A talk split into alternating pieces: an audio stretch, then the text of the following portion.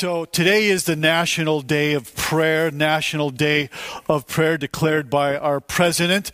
And so we're going to pray. Hey, all right? So we're going to pray. So Pastor Ron, come up. Uh, we're going to pray here. I'm going to have Pastor Ron pray for us in just a minute here. But uh, I just want to say a couple things here before Pastor Ron uh, and Cliff pray. Uh, as you all well know, this last week the dam broke. Come on, the dam completely broke, and uh, the coronavirus uh, information and hysteria has absolutely flooded our nation and the world here. The United States government has declared it a national emergency. We have a situation where the World Health Organization has declared it a um, official global pandemic. Things have gone crazy this last week. The dominoes then just beginning to roll. They're just beginning to roll. So dominoes are rolling, and so everything like the culture has been canceled. Uh, sports have been canceled. I went to buy. I was going to buy the sport uh, a paper, and I looked to see if there's anything to read, and there was nothing to read about sports, and so I didn't even buy the the paper this week. I mean, conventions have been canceled, sporting events, schools, universities. Uh, I don't know what the percentage of churches, and so it's unprecedented.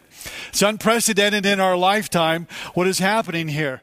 And we're experiencing a national and global crisis, the magnitude of which we have never seen here.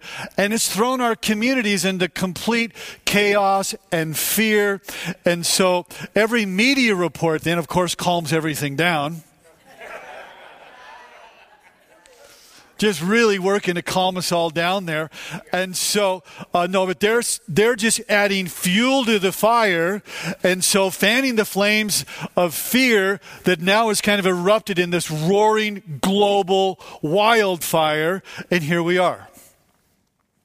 And so, yeah, and so the stock markets have lost trillions of dollars, and so entire cities have been quarantined. In fact, nations have been quarantined, like Italy here. And then the panic buying, have you observed?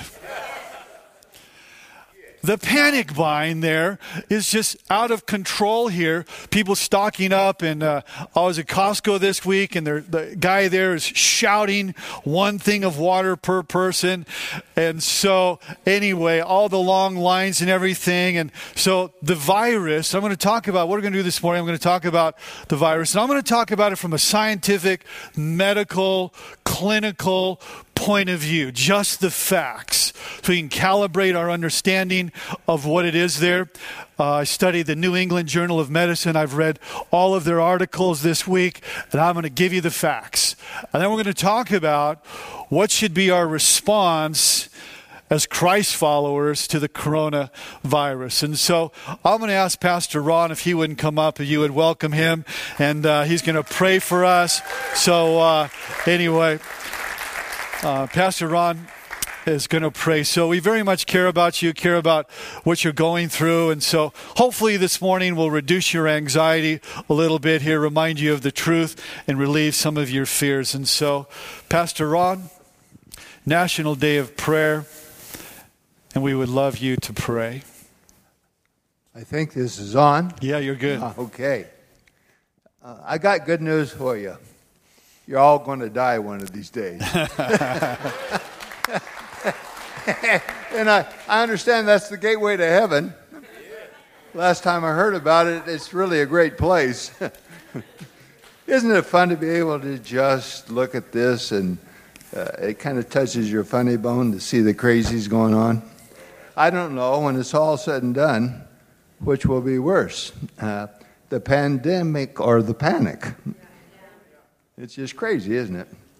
I think of uh, the scripture saying how that Jesus became flesh and blood, shed his blood to free all those that had been held a lifetime in bondage to the fear of death.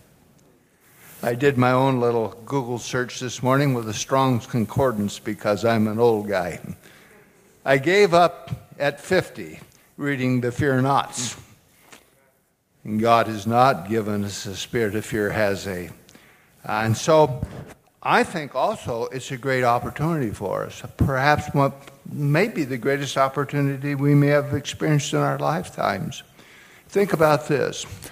Apostle Peter writes and he says, Be prepared to give an answer to everyone who asks about the hope that you have within. You know, that's what we have. We have hope. We have confidence in our Savior. We are so blessed. Isn't it going to be to be great to see how God solves this one? So, Lord Jesus, we bow before you. What a wonder you are. I don't think you said, oh, surprise. I don't think that's in your vocabulary. I believe, Lord, the boundaries of nations are established by you. I believe all the rulers and leaders through time have been ordained by you. I believe you are still in control of all that's in heaven and all that's on earth. And on the one hand, we see both your wrath and your, your goodness, the goodness and the severity of the Lord. So, Lord, help us to uh, look into our own hearts and see where there is fear, for perfect love casts out all fear, and how safe we are in the bond of love that you have displayed through Calvary and through the gift of your Son. And I hear you, Lord Jesus, saying to us, Fear not, little children, for it's your, good, your Father's good pleasure to give you his kingdom. And Lord, we are indeed a kingdom people. And in that sense, we are not of this world. We uh, are from and destined for a different place. And even now, the kingdom of God is richly abiding in our hearts. And so we thank you, Lord, for the confidence that we have in you. But Lord, we want to stretch out our hands today and pray for those that are abroad. There's so many people today that are living with a panic and a fear, and they are without God and without hope in the world. Lord, may this be the, uh, uh the, uh, the season of renewal and revival when you sweep the land, you sweep the nations with the glorious good news that Jesus saves, that people can find the comfort of the Spirit of the Lord by yielding their lives, repenting of their sins, and bowing before you, Lord Jesus, and confessing that you are Lord to the glory of God. And may we have the privilege of sharing the hope that we have with those that are needy all around us. And I pray this in Christ's name. And Lord, also, I think of the 91st Psalm where it speaks of your protection from the pestilence uh, at night and the arrows that fly by day. And we take our refuge in you and we abide under your almighty wing, Lord. You are our safe place. You are our, uh, our, our refuge, our strength in these seasons, and we are so thankful that you brought us out of darkness into the glorious light of your Son. And I pray in Christ's name. Amen. Amen. Amen. Thank you, Pastor Ron. And so, as you well know, schools are, are shutting down this last week. Uh, that is unprecedented. And so, I thought it would be great if we could just pray for the schools and the leaders of the schools and administration and the teachers and professors. And so, I asked Cliff Ruth, who is the director of our elder board and a, a university professor. And so, he's going to pray for us. Cliff. On this National Day of Prayer, um, we're reminded from God's word to pray without ceasing. Hmm. And so let's continue on. Hmm. Father God, thank you for being our foundation, our rock. Amidst everything that's happening in this world, we know that we can continually lean on you. Hmm. We thank you for your love, your mercy, your grace. We want to lift up all of the educational institutions, Lord hmm. the home schools, the charter schools, the private schools, the preschools the grammar schools and the grade schools, the junior highs, the high schools, the colleges, the universities. And Lord, we pray for a special blessing upon those boards and the administrators that are in the midst of these very difficult decisions, Lord. May you grant them wisdom.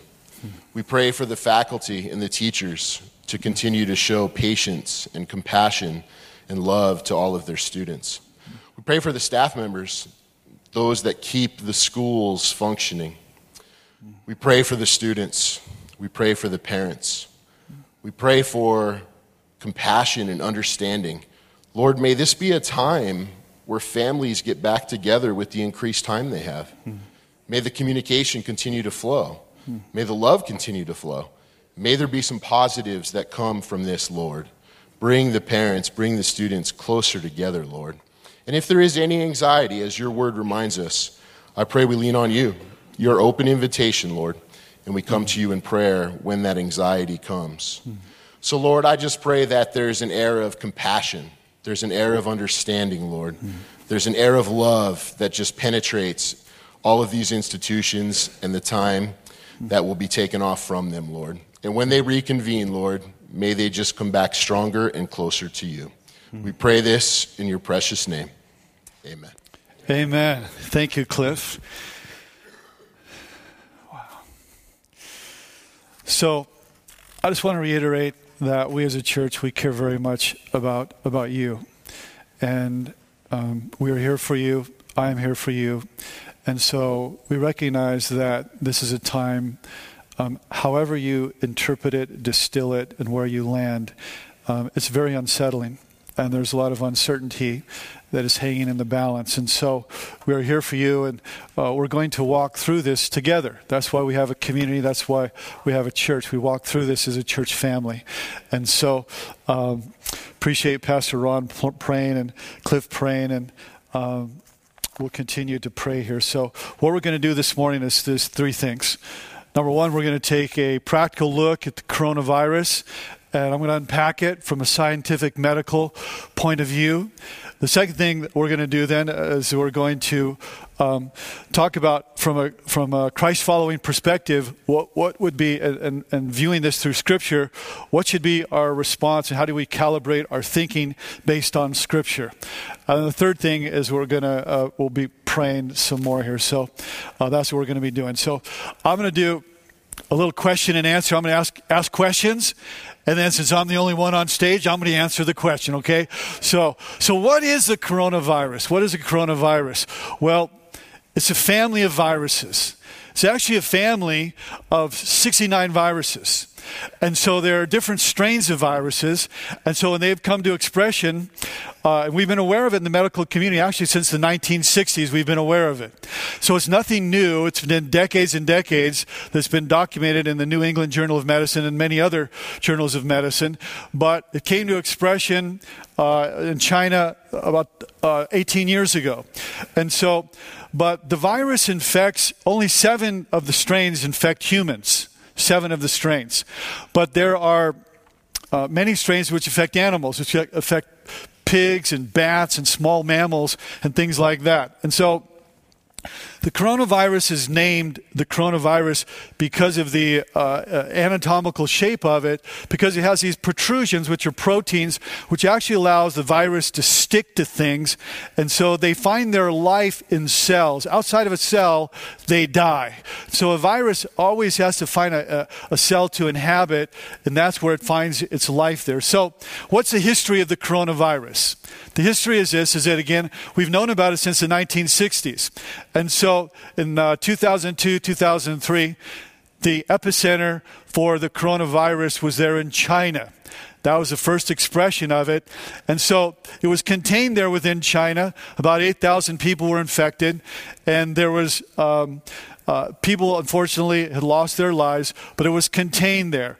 And so uh, what happened then is that eventually the uh, people uh, you heard of SARS, which, which speaks of severe acute respiratory syndrome. And so, what the coronavirus does is it affects the respiratory system. I'm going to talk more about that in a minute here. But the epidemic was uh, contained in China. Uh, the World Health Organization said that only about 8,000 cases were reported there. So the mortality rate was about 9.5 to 10 percent. That's very significant for what we're going to talk about in just a moment here.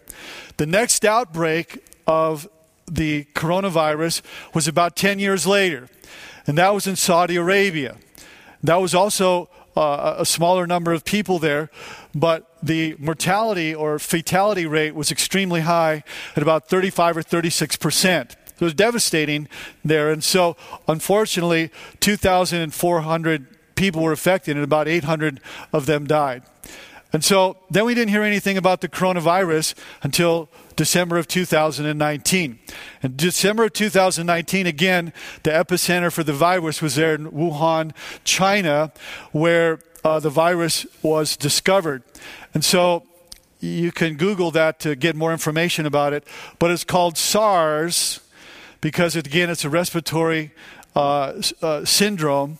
And the disease is called COVID 19, which is, stands for Coronavirus 2019. So there are rumors that it is mutated. There are rumors that it is mutated. If it mutated, that would be absolutely devastating. But there are no uh, conclusive medical research. And so if you hear something about that, you always have to go back to science, medicine, go back to the New England Journal of Medicine and, and rep, uh, respected journals. But you cannot believe what the culture says because there can be a lot of misinformation. And so there's 115 nations which have been affected. And so, what is so serious and why we're so concerned about this virus is because of the rapid spread of it, uh, unlike the other two outbreaks of the coronavirus. There's 126,300 as of March 11th laboratory uh, documented cases there. So, but now think about this. This is what I want you to get your minds around. Of the 126,000, of the 126,000, what has happened is that 68,000 have recovered. I did you know that? Like 68,000 have fully recovered. So more than 50% have fully recovered. Um, of the 53,000 active cases there, uh, they say that 89%, 89% have mild clinical symptomology, mild symptoms. 89% have mild symptoms. Unfortunately, the 5,000 of the rest have severe uh, symptoms. And as you know, or probably heard in the media, there's been about uh, over 4,000, 4,600 fatalities. And so the median age for contact, uh, contacting this is between 47 and 59 years old. That's the median age. People under 15 basically don't get it. Um, there's uh, one journal that I read, there was no documented cases that anyone under 15 had gotten it. So that was as of March 11th. So um, there's no cases of children. Uh, uh, in one journal I read, there may be uh, someone, a kid that got it. So, how deadly is it? How deadly is the coronavirus? Well, the fatality rate you saw in the SARS was 10%, in uh, MERS in Saudi Arabia was 35%. COVID 19 is about 1%. But because they say that uh, about 20% are asymptomatic, in other words, they don't have any symptoms or mildly symptomatic, that there's a lot that's going to go undiagnosed of coronavirus. Much of it is going, uh, and so um, the actual fatality rate will probably be much less than 1%, is what the medical journals are saying. It may be 0.1%, which means that one out of every 100 to one out of every 1,000 people that get coronavirus will die. That's the science. And so it is, it is uh, uh, they're saying about 1% right now. And so the U.S. health officials on just Thursday, a couple days ago, briefed lawmakers in Congress and said that they believe the fatality rate in this country will most likely be in the range of 0.1 to 1.0 percent. So by comparison, by comparison, the common flu in the United States is 0.1 percent. That's the common flu in the United States. So, not to minimize, not trying to minimize this, I'm just giving you the facts. I'm just giving you the science behind it here. And so, in reality, the medical community believes that the mortality rate of the new epi- uh, pandemic here will probably end up being lower than what we're hearing here because of the 20% of the patients that remain completely asymptomatic. The highest risk patients, you know, you've heard probably, are over 60, but also with um, compromised health, compromised upper respiratory health. Uh, if they're diabetes mellitus, they're compromised, uh, and so uh, so how is it uh, also renal failure? and uh, uh, basic other chronic diseases. So they're predisposed to, uh, because they're compromised health, they're predisposed to being most vulnerable and succumbing to the disease. But most of the people, as you're, you're reading about, are over 60 years old.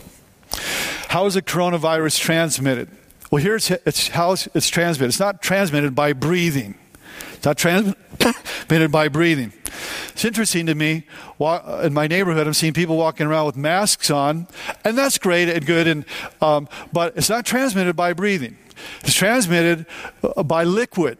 It's transmitted by liquid drops, and it, what it does, it enters either the oral mucosa, the nasal mucosa, or through your eye gate, through your eyes. That's how it's transmitted. I read one study in the New England Journal of Medicine that the original outbreak of um, uh, the coronavirus, they thought it could be transmitted in other ways through urine. Interesting. There's no, they don't have any research on that now. But what we know of now is it's transmitted through moisture through someone sneezing or coughing on you. So that's why they talk about the safe social distance of six feet, because normally when you cough or when you sneeze, it's about six feet, but actually a strong one can go up to 12 feet.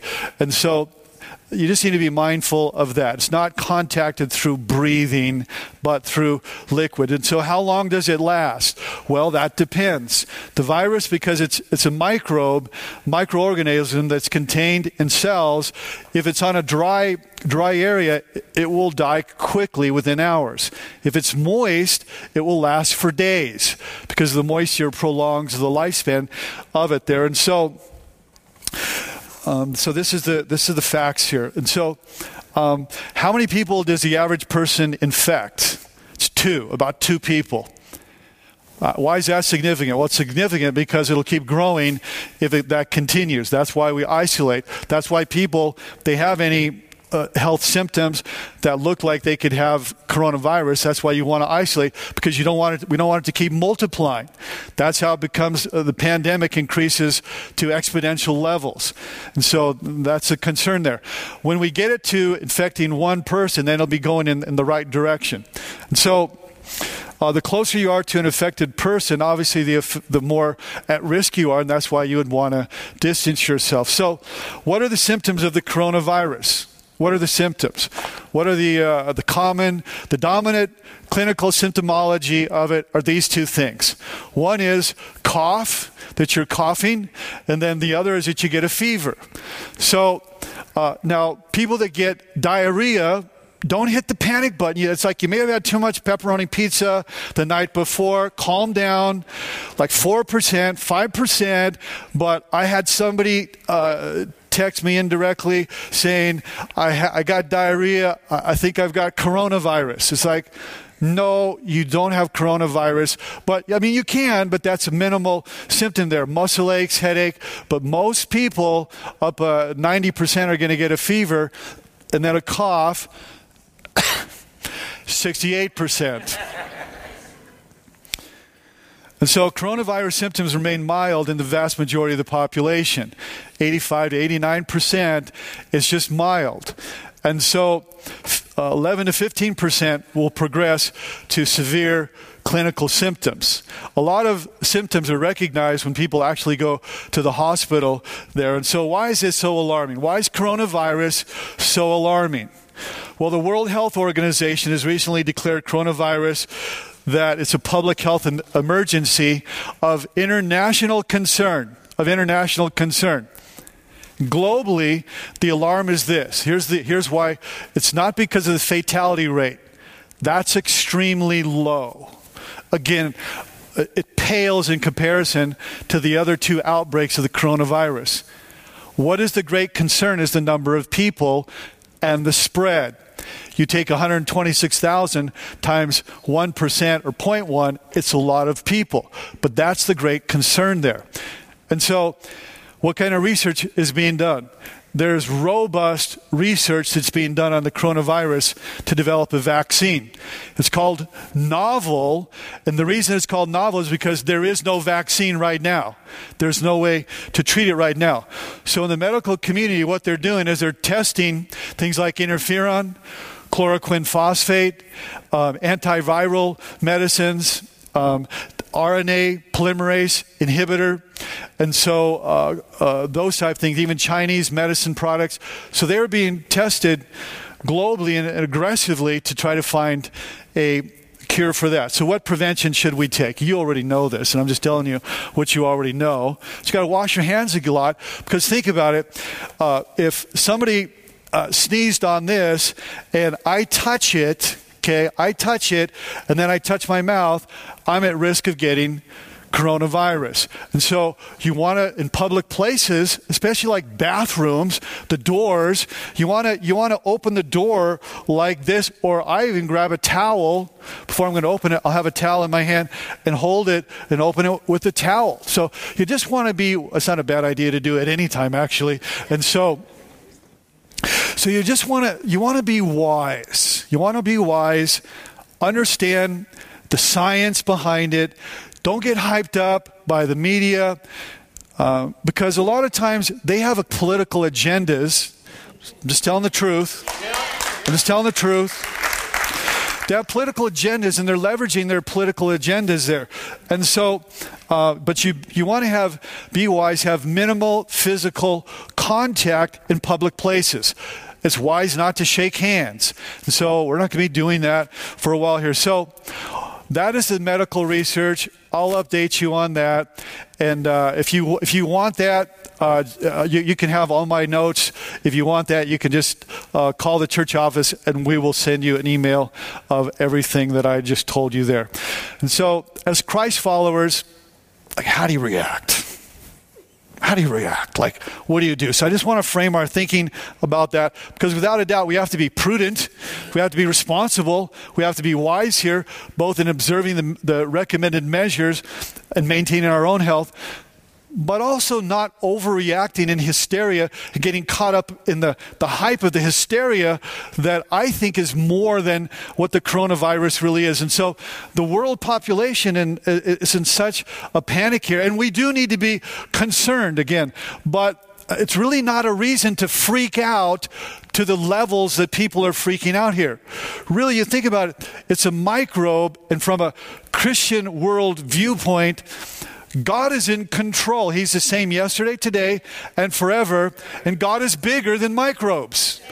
God is bigger than coronavirus. That's not to minimize anything, but that is to say that we need to trust in God and let our thinking, the Bible says, let your minds be renewed.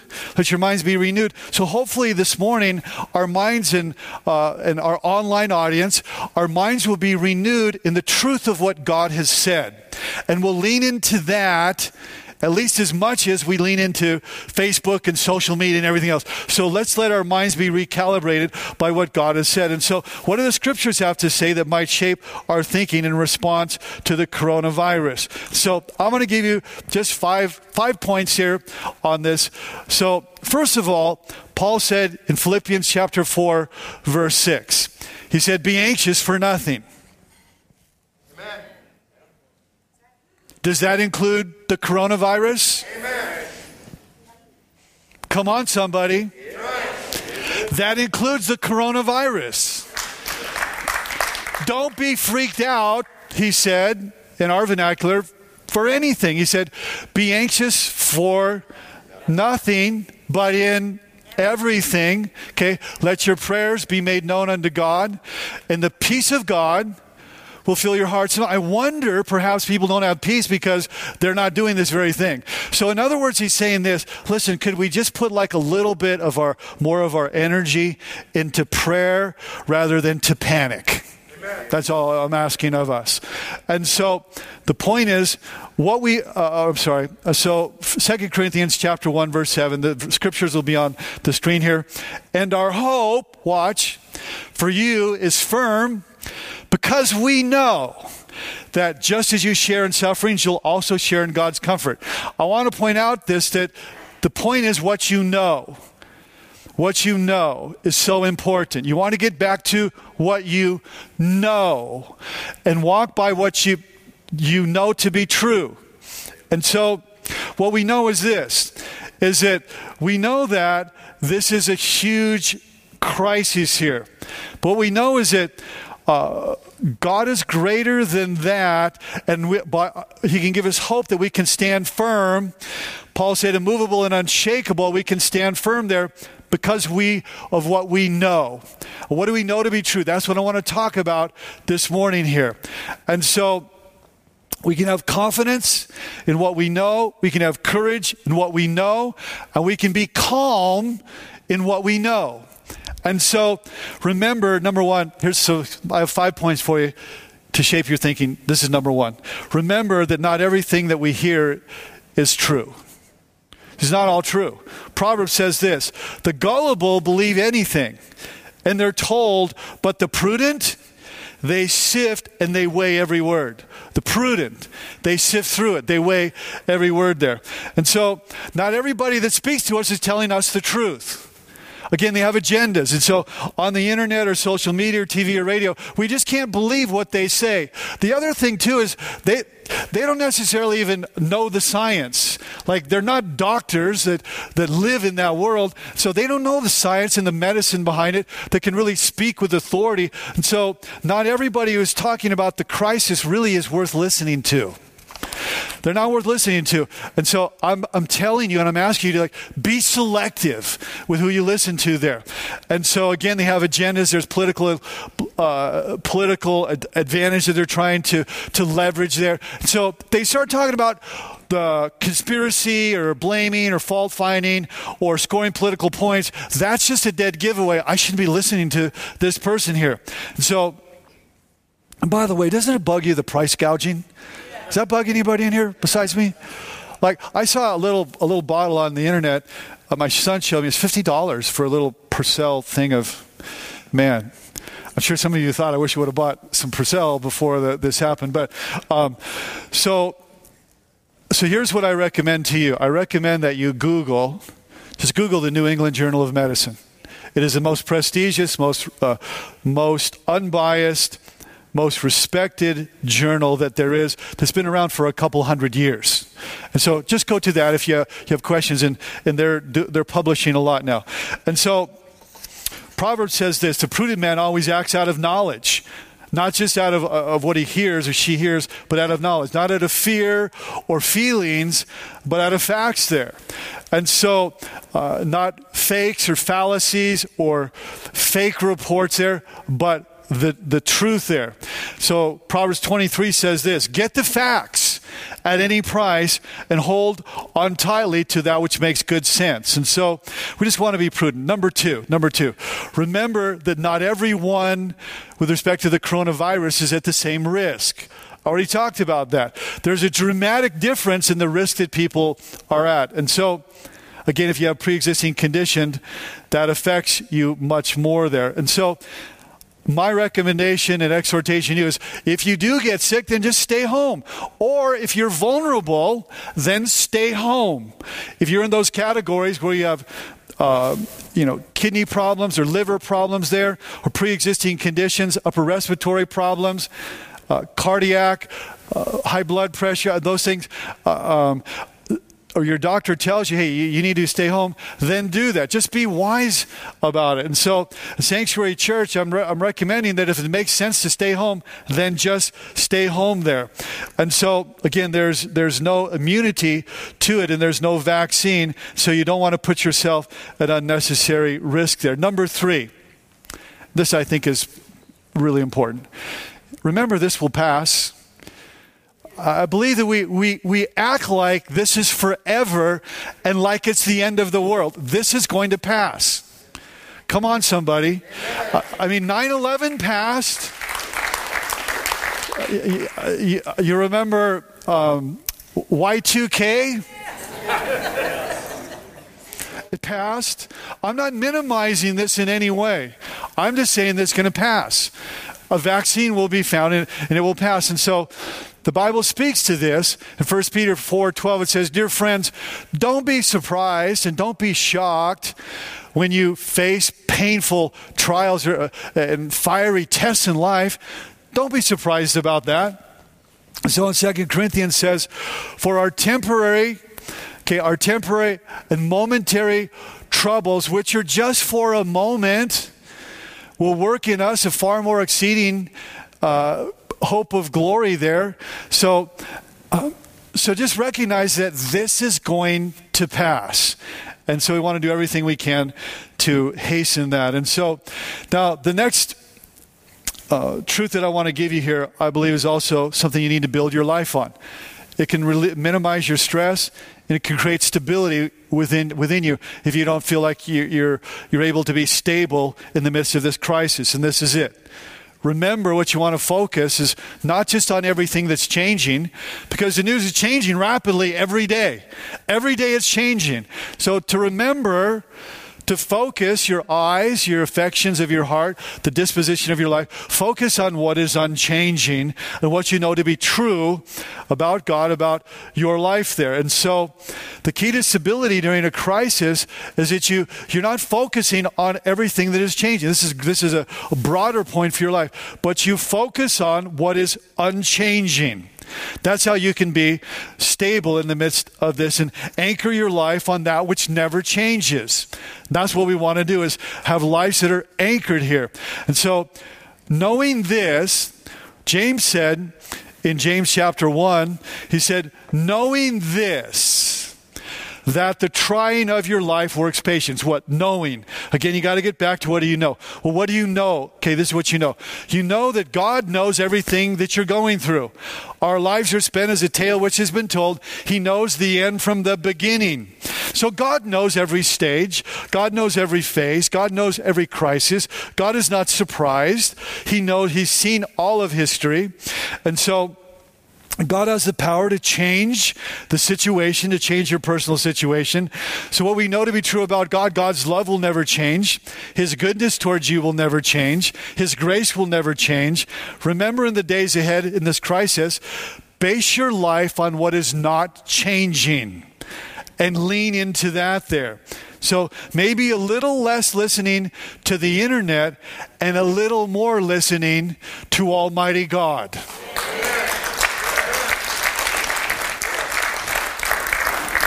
Number five, and I've been waiting to say this God is greater than coronavirus. I'm telling you, you would think that people think that the coronavirus is greater than God by the way that we're reacting. Like the coronavirus has got like one up on God. God actually has one up on the coronavirus. And so Jesus' followers were in a boat with him crossing the Sea of Galilee, and they got just utterly freaked out, thought they were, it was it for them.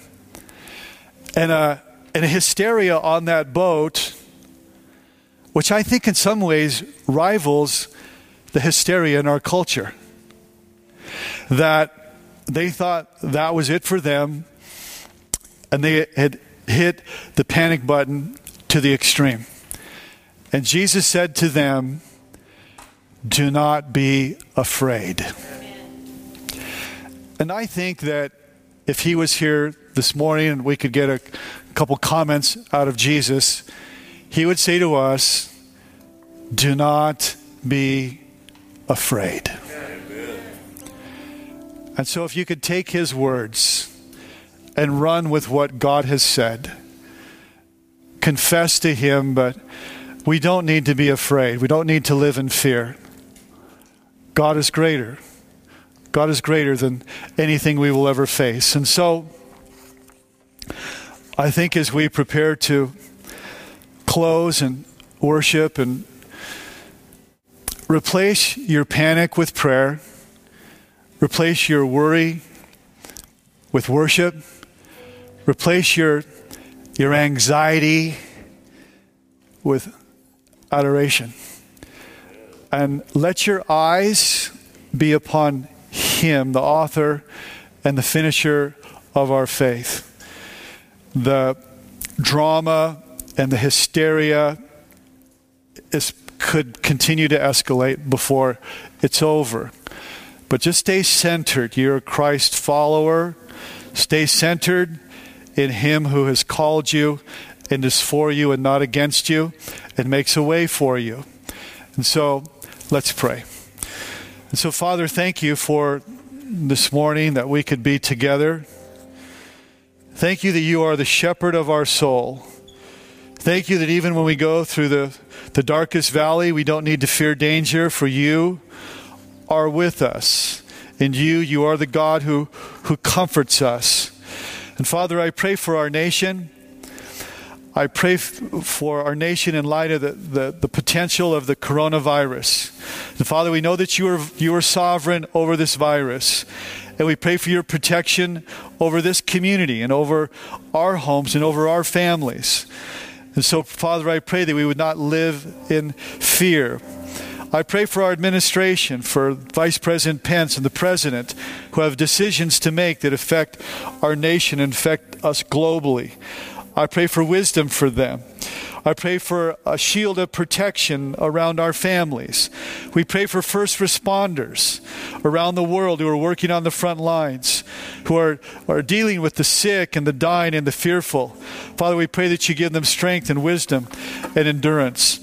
Father, we pray for our local schools and the leaders and the continued decisions that they have to make. We pray for our political leaders around the world as they implement strategies that will slow the rate of the transmission of the virus. We pray for the government. We pray for the scientific and the, and the medical community. They would be able to discover, uh, deploy, develop strategies uh, to combat this virus. So, Father, we look to you and you alone, and we thank you that you are God and you are greater than the coronavirus. And this we pray in Christ's name. Amen and amen. God bless you.